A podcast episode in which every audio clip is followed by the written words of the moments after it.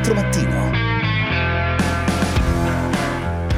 Buongiorno Spezia, non mi abituerò mai alla sconcertante capacità di Salvini di cambiare idea. Ora è innamorato dei dati scientifici e della cauta prudenza.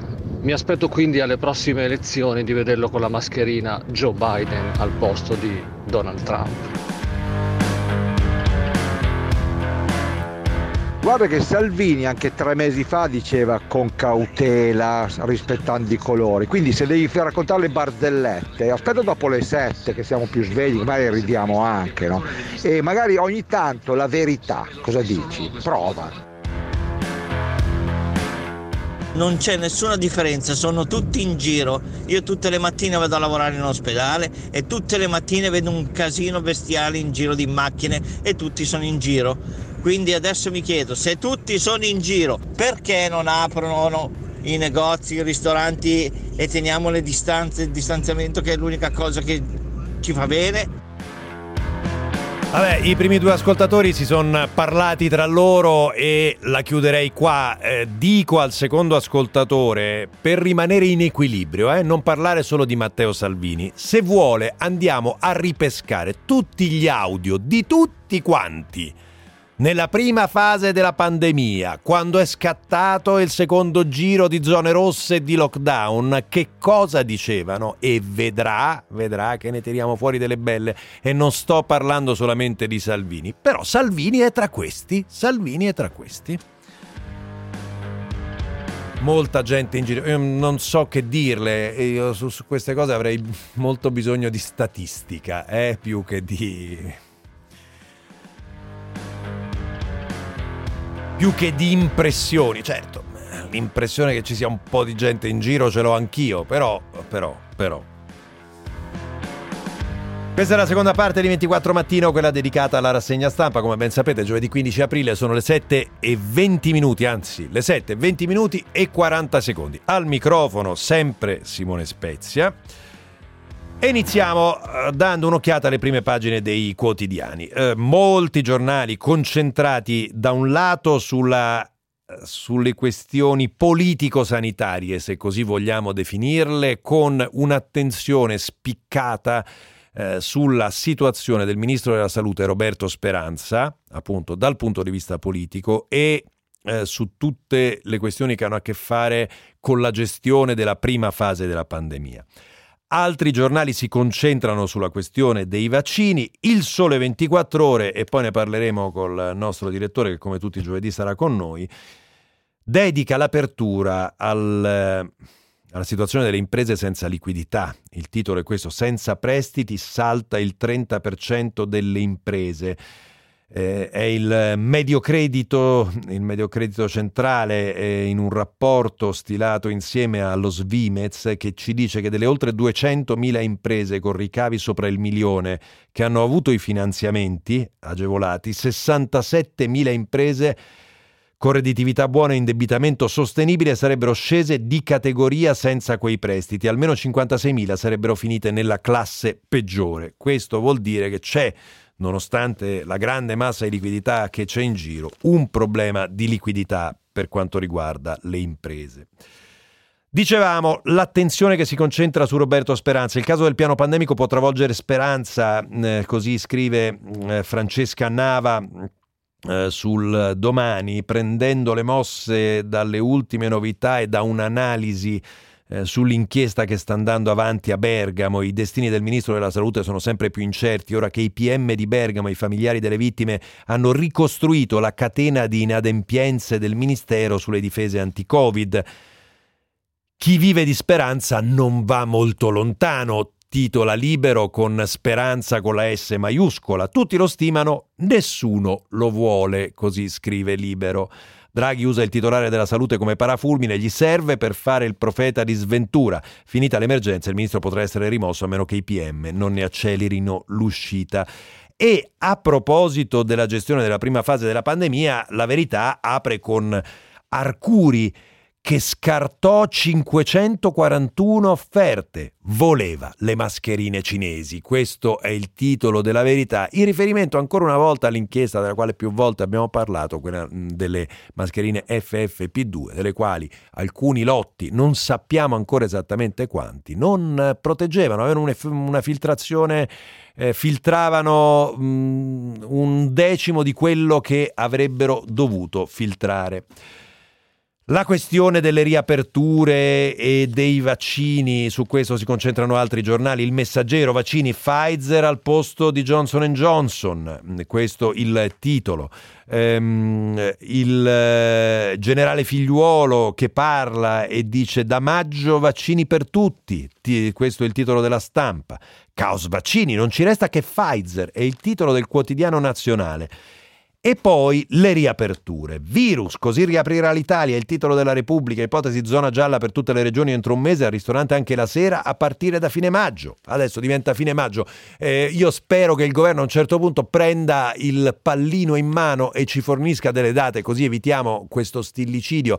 26 aprile secondo alcune indiscrezioni, metà maggio secondo altre, fine maggio secondo altre ancora. Per favore fermiamoci e dateci un'indicazione perché se no andare avanti in questo modo non ci si muove. È, è, il calendario così si riapre è il titolo del Corriere della Sera, i ristoranti, poi spettacoli e sport, Giorgetti, sostegni non per fatturato.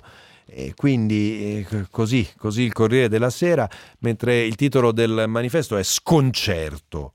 Per cosa? Per la decisione di portare 16.000 persone all'Olimpico per gli europei e Franceschini che chiede le stesse regole per gli show all'aperto e quindi i concerti, appunto, in foto, nella foto del messaggero, de, pardon, del manifesto, scusate.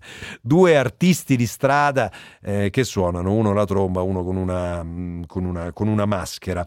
Um, Ritiro senza pace il titolo di avvenire sul ritiro dall'Afghanistan, il fatto quotidiano mm, torna ad imbracciare una, eh, una, sua battaglia, quella contro i vitalizi, fate la carità ai poveri condannati, restaurazione oggi del turco, domani tutti gli altri appunto per il ripristino dei vitalizi, giustizia nel pallone il titolo del giornale, scontro in Parlamento eh, sulla commissione d'inchiesta al CSM, la corrente di sinistra fa flop. E anche Woodcock cambia idea, e già perché ieri non ho avuto il tempo di leggervelo, mh, mm, c'era un... Um, il Fatto Quotidiano sta aprendo le porte nella parte dei suoi editoriali a molti magistrati per fargli raccontare un po' come la vedono anche dal lato della riforma della giustizia. Ebbene, Henry John Woodcock, eh, come ben sapete, magistrato d'assalto, ha aperto alla, al tema della separazione delle carriere tra magistratura giudicante e magistratura inquirente, una cosa che fino a poco tempo fa era un tabù. Eh, questi i titoli principali dei giornali, mh, mm, vorrei iniziare, visto che di giustizia abbiamo parlato, proprio da una questione che ha a che fare con la giustizia, eh, che viene trattata per una volta, dico, da un giornale con estrema delicatezza ed è in questo caso il quotidiano La Repubblica che non mette nemmeno nome e cognome, anche se ormai sono girati dappertutto, perché poi gli effetti si vedono, non sappiamo se sia per la perquisizione o se sia perché la questione è uscita ieri sui giornali, anche qua in rassegna stampa l'abbiamo saltata perché eh, su questa inchiesta non c'era molta chiarezza. Ebbene, una dirigente del Ministero dell'Istruzione indagata per corruzione ieri si è gettata dalla finestra e, ed è stata operata nella notte, è gravissima, i danni sarebbero anche alla colonna vertebrale. Eh, non si sa ovviamente se ce la farà, se riuscirà a sopravvivere. 47 anni, eh, un marito, una figlia piccola, perché accusata di aver preso una tangente, di aver preso nel tempo 680.000 euro da un amico ventennale, il discusso psicoterapeuta Federico Bianchi di Castelbianco. Ma la cosa eh, curiosa, la nota anche Corrado Zunino a pagina 20 del quotidiano La Repubblica, è questa il decreto di perquisizione riguarda due affidamenti diretti da 40.000 euro e dunque avrebbe ricevuto una tangenti, tangenti o benefici per 680.000 euro per un lavoro da 40.000 euro. Quindi su questo forse la Guardia di Finanza, i magistrati dovranno fare un po' di chiarezza. Eh, eh, aveva contribuito all'organizzazione della na- nave della legalità. Eh, si era spesa per far arrivare di- ai dirigenti scolastici più lontani tablet e PC per gli studenti, era considerata così solida che il ministro in carica Patrizio Bianchi, quando a inizio marzo era emersa una brutta storia di corruzione e titoli falsi in Calabria, aveva inviato proprio lei, la capa dipartimento, a fare le ispezioni. E dunque questa perquisizione e forse, mm, mi permetto di dire, forse anche le notizie di stampa che sono uscite con tanto di nome e cognome, quindi forse a un certo punto una riflessione eh, su, eh, sulla diffusione di nomi e cognomi quando le persone sono solamente indagate e potremmo iniziare a farla, eh, si è gettata dal balcone di casa. Uh, c'è una questione, diciamo, tra l'ambientale e l'agricolo che mi ha incuriosito e che troviamo a pagina 14 di Avvenire di taglio basso. Quante volte ci siamo occupati della questione NIMBY, not in my backyard, non nel mio giardino, non nel mio cortile, non nel mio giardino. Eh, sono quei movimenti che non vogliono la, costru- la, costruzione di infrastrutture, centrali, inceneritori, eccetera, eccetera, sul loro territorio. Così si chiamano, il termine è mutuato ovviamente dagli Stati Uniti. La cosa interessante, Francesco Dalmas da Rovigo ce la racconta appunto a pagina 14 di Avvenire, è che qua si tratta di mh, organizzazioni agricole che protestano contro l'installazione di pannelli fotovoltaici, quindi parliamo di cose mh, teoricamente ecologiche per eccellenza. Dal Polesine al Friuli, un no corale al fotovoltaico che sottrae l'agricoltura all'agricoltura terreni fertili. In provincia di Rovigo è la Coldiretti a farlo, in quella di Udine Confagricoltura la mobilitazione popolare con interrogazioni anche parlamentari, l'ok della conferenza dei servizi all'installazione di 50 ettari di pannelli solari a ridosso del parco del Delta del Po in comune di Loreo, a ridosso non vuol dire nel parco del Delta del Po, eh? attenzione ha allarmato gli agricoltori di Coldiretti Veneto che dal 2 aprile stanno manifestando il loro dissenso alle istituzioni con una protesta che dai campi è arrivata attraverso i social fino in Parlamento. Nel resto del Veneto le installazioni in programma interessano ulteriori 200 ettari, oltre ai già 500 ettari coperti da pannelli a terra, pari ad una superficie da 1500 campi da calcio. E guardate che è veramente mh, mm, curiosa questa cosa. Mm, eh, poi lo, lo, lascio ovviamente alla vostra riflessione perché poi eh, magari è veramente invasivo. Io non, non, so, non conosco quel territorio e quindi non sono in grado di giudicare. Però è interessante che questa protesta eh, che passa da là, passa dal Polesine al Friuli, eh, veda per esempio mh, la manifestazione e la sottoscrizione di petizioni di mamme zero consumo suolo, no? di associazioni come mamme zero consumo suolo. Oh, bisogna ricordare che il primo consumo di suolo della storia è avvenuto da parte dell'agricoltura e quindi in realtà stiamo parlando no? di, di, di, di, un ragionamento che andrebbe approfondito un po' meglio, però è interessante perché ha a che fare no? con un mix di eh, temi ambientali e temi agricoli. Dall'altra parte, visto che siamo sui temi ambientali, ho ottimo, mi pare, il pezzo di Antonello Piroso a pagina 14 della Verità, che entra sulla questione dello scarico delle acque contaminate di Fukushima in mare, nell'oceano, che ha suscitato un allarme praticamente mondiale e la rivolta di Cina e Corea, de- e Corea, del Sud, dicendo non potete farlo, è un danno per i pescatori, eccetera, eccetera. E però, e però i dati scientifici e la scienza ci dice in realtà che questo non è un problema. E Piroso lo scrive bene intervistando Marco Casolino, ricercatore dell'Istituto Nazionale di Fisica Nucleare all'Università di Roma Tor Vergata, che da anni collabora con l'Istituto Riken in Giappone. Eh, cosa è successo? Che sta finendo lo spazio per stoccare l'acqua e prima o poi bisognerà smaltirla nell'oceano, cosa che si sapeva già dal 2013. Il punto che deve essere messo in chiaro è che con la diluizione in mare del trizio, che è l'elemento radioattivo, la contaminazione sarà, sarà irrilevante, fatte le proporzioni. A ogni 6 milioni di particelle radioattive già presenti nel Pacifico se ne aggiungerà una Eh, guardate, è un po' la, è la stessa proporzione di, di Johnson Johnson. cioè, una particella radioattiva ogni 6 milioni di particelle radioattive nell'oceano, considerato che tra l'altro questa dispersione delle acque nell'oceano sarà, durerà fino al 2051. Eh, dice lasciarla lì, Casolino dice non è una buona idea. Se arrivano nuovi terremoti, cicloni o alluvioni si può disperdere. È già successo col terreno radioattivo rimosso dalla superficie per, decontamin- per decontaminare l'area. L'hanno accatastato in giganteschi sacchi di juta, ma qualche anno fa è arrivato un tifone che ha trascinato via una parte, disperdendolo di nuovo nell'ambiente. Una pausa. Tempo in diretta. Nel corso della giornata odierna il sole sarà prevalente sull'Italia, la quale sarà caratterizzata peraltro da una circolazione lievemente instabile che determinerà soprattutto un aumento della copertura nuvolosa, ma anche qualche fenomeno. Al mattino il più elevato rischio di precipitazioni sarà carico dei rilievi settentrionali, mentre poi durante le ore pomeridiane alcuni rovesci saranno possibili anche sulle aree interne appenniniche, tra Lazio, Abruzzo e Molise, nonché sulla Sicilia, qui anche in maniera più diffusa. Sul resto del territorio nazionale il sole sarà prevalente anche se i cieli risulteranno spesso solcati da una parziale nuvolosità. Clima lievemente più mite rispetto ai giorni scorsi, specialmente al nord, ma temperature sempre ben al di sotto delle medie stagionali.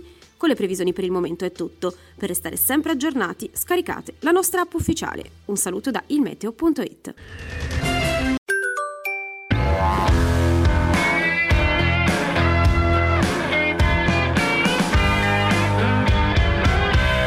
24 Mattino. La spiritualità esiste prevalentemente in forma privata. La messa non è una necessità, la cultura è una necessità. Tutto quello che sta facendo la Cina ad Hong Kong, nessuno ne parla. La Cina è un grande partner commerciale. Guai a disturbare il cinese Non è, non è un cattivo punto questo, eh, caro ascoltatore, non è un cattivo punto, anzi, sul primo ascoltatore mi spiace, l'ho detto prima, io, sono, io non sono credente, però eh, non concordo su questo, cioè la messa è una componente fondamentale, una componente centrale della, um, de, de, de, della fede cattolica, non, eh, non, è, non, è, un'espressione solamente privata, eh, non si può intendere in questo modo la cosa. La cultura è importante, è spiritualmente importante, soprattutto per i non credenti. Almeno questa è la mia opinione, ma eh, questi sono temi, sono temi direi un po' più larghi eh, rispetto a questa trasmissione.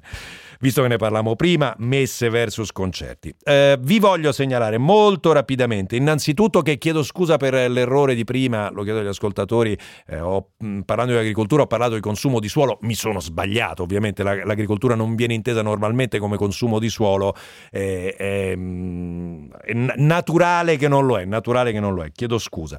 Ehm, vi voglio segnalare molto rapidamente da Repubblica un pezzo di Giuliano Foschini e Fabio Tonacci, i quali ci raccontano della caccia ai dispersi delle vaccinazioni. Ci sono un milione di over 80 che sono fuori dai radar. Cosa vuol dire fuori dai radar? Sono quelli che tecnicamente vengono definiti hard to reach, difficili da raggiungere, sono quelli che abitano nelle zone remote del paese e che non si sono registrati ovviamente a nessuna piattaforma eh, elettronica e non si sa nemmeno come fare esattamente a vaccinarli. Dobbiamo essere in grado di raggiungerli, ha rassicurato il commissario Figliuolo. Numeri alla mano, i ritardi principali sono in Sicilia e in Calabria, dove ha ricevuto la prima dose il 53,7% e il 59,2% degli ultra ottantenni. Bene invece Veneto e Lombardia, appunto, sono persone difficili da raggiungere, su queste persone ci si dovrà muovere. Vi segnalo anche che a fronte del fatto che mh, mm, Johnson Johnson e AstraZeneca stanno mh, mm, creando dei problemi, e, ebbene, qua c'è qualche preoccupazione che riguarda anche altri vaccini.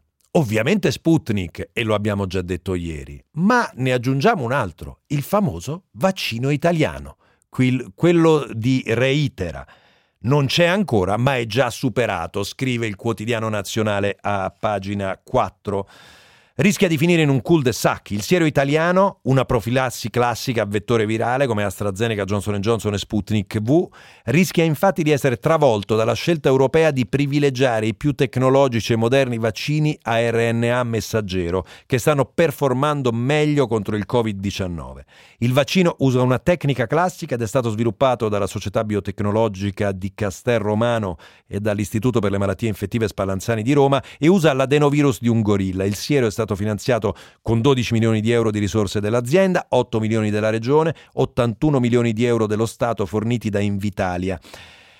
Era un investimento strategico, in capacità produttiva nazionale per darci indipendenza, ma, scrive Alessandro Farruggia, avremmo potuto, potremmo avere scommesso sul cavallo sbagliato.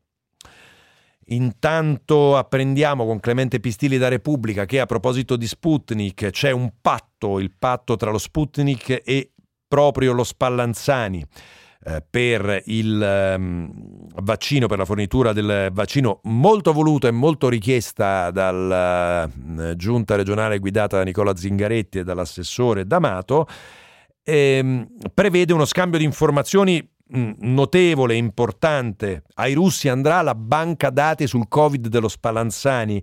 Eh, mm, Spallanzani che conserva legalmente 120 ceppi virali di SARS-CoV-2, tra cui quelli delle varianti inglese e brasiliane, che è in grado oh, la, ehm, eh, attraverso la collaborazione con altre istituzioni di avere accesso ad altre varianti e quindi ci sarà questo scambio di informazioni con Sputnik, però vedremo che cosa succederà anche a Sputnik a questo punto.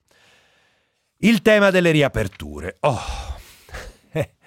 e qua eh, ricominciamo con i giornali che si scatenano eh, il quando, il come, chi riparte prima, prima i ristoranti e poi lo sport. Ecco le riaperture di maggio.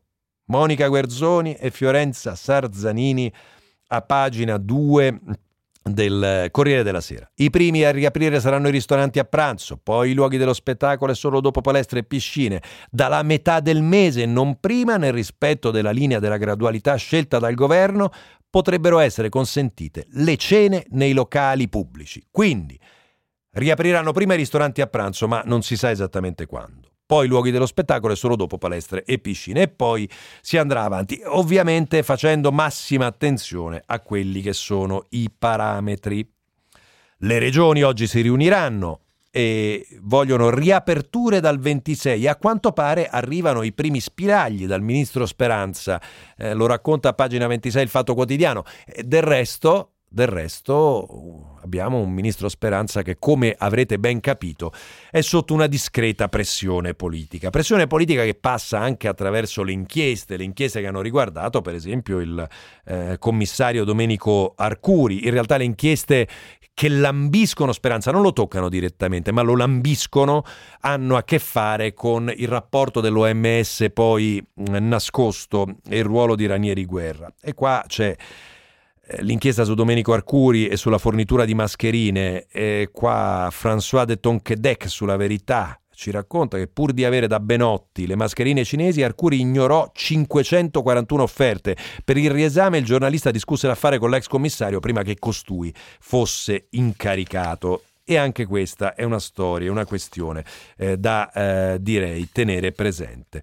Ehm, poco altro, eh, poco altro mi pare, anche dal punto di vista politico, se non vi segnalo Marco Ludovico eh, sul Sole 24 Ore a pagina 10, se volete un buon riassunto di quello che sta succedendo sulla questione del Copasir, il Comitato parlamentare di controllo eh, sui servizi, dove abbiamo il leghista Raffaele Volpi che non si è ancora dimesso dalla presidenza, ieri hanno lasciato eh, uno di Forza Italia e uno di Fratelli d'Italia. Eh, Salvini chiede lo scioglimento dell'intero comitato parlamentare di controllo alla cui presidenza dovrebbe andare ad un membro dell'opposizione. Meloni dice invece dovete darci la presidenza appunto perché siamo l'unico partito di opposizione ehm, e, e la presidenza deve andare ad Adolfo Urso. Il traffico.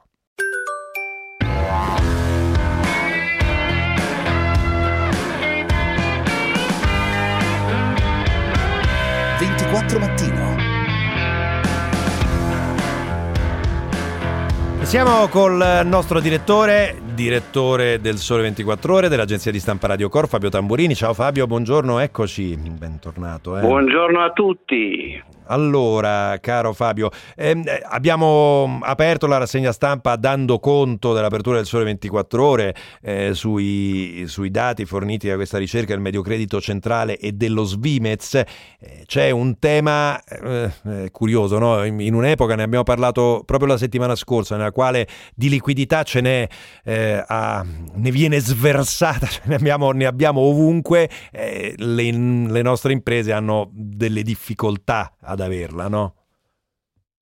Eh, c'è quel detto che va ricordato, piove sempre sul bagnato, in altri posti invece c'è una siccità assoluta, è un po' quello che succede oggi, liquidità sui mercati ce n'è davvero tanta, eh, lo confermano due dati che mi piace ricordare, le borse azionarie sono tornate ai massimi, salvo qualche eccezione, tra cui la, quella italiana, ma altri, eh, negli Stati Uniti, in Cina, ma anche nella vecchia Europa funziona così.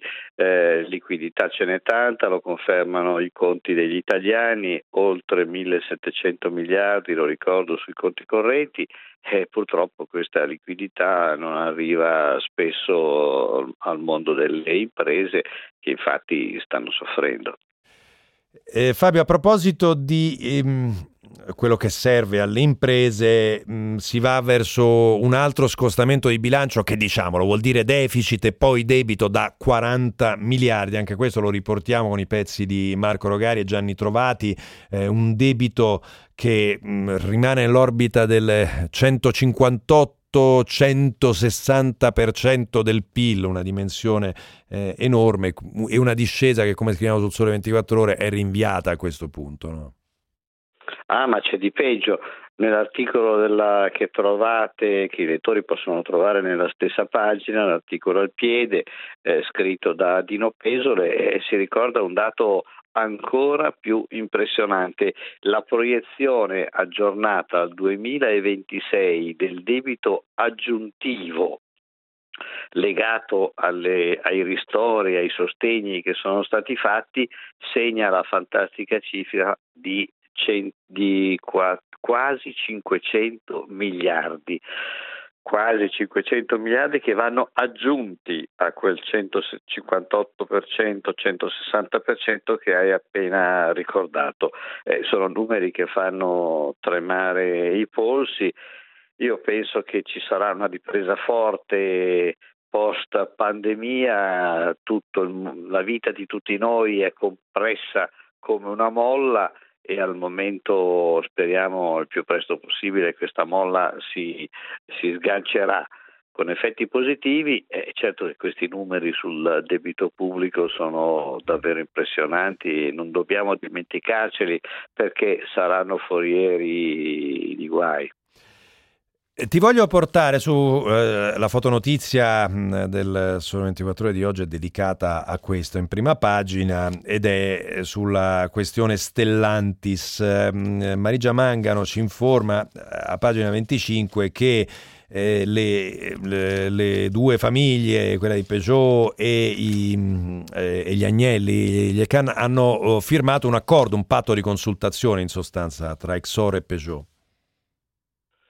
Diciamo che le famiglie Agnelli ed Elkan hanno risolto i loro problemi, ammesso che ne avessero, da qui all'eternità.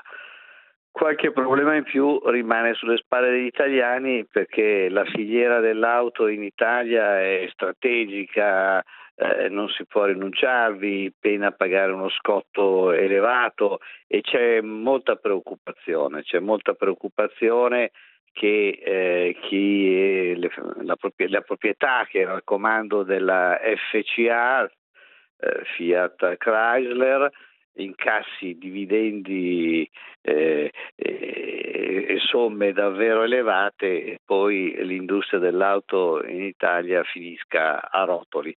Speriamo che non accada così, ci sono problemi seri di competitività, io penso che il governo e tutto il paese devono tenere d'occhio quello che sta accadendo nell'industria dell'auto. Non possiamo permetterci come Paese Italia di metterci una croce sopra. In 20 secondi, se riusciamo molto rapidamente, Fabio, che siamo quasi in chiusura, oh, l'abbiamo annunciato ampiamente ieri sul Sole 24 Ore. Ieri la quotazione di Coinbase, che è una piattaforma per l'interscambio di criptovalute, una specie di piccola borsa per le criptovalute in sostanza, eh, che eh, ha fatto un debutto molto importante in borsa a Wall Street, poi è stata affondata le parole del eh, presidente della Federal Reserve, però è chiaramente un segnale di, di un grande cambiamento, no? Sì, eh, pubblichiamo un'intervista oggi su Sole 24 Ore a Giulio Tremonti, ex ministro dell'economia, sofisticato conoscitore eh, del mondo, sintetizzando in una battuta quello che lui racconta, è stato quotato in nulla, certificato dal nulla. Eh, una battuta pesante, considerando che oggi in borsa quel titolo vale quasi 100 miliardi, certo c'è di cui riflettere.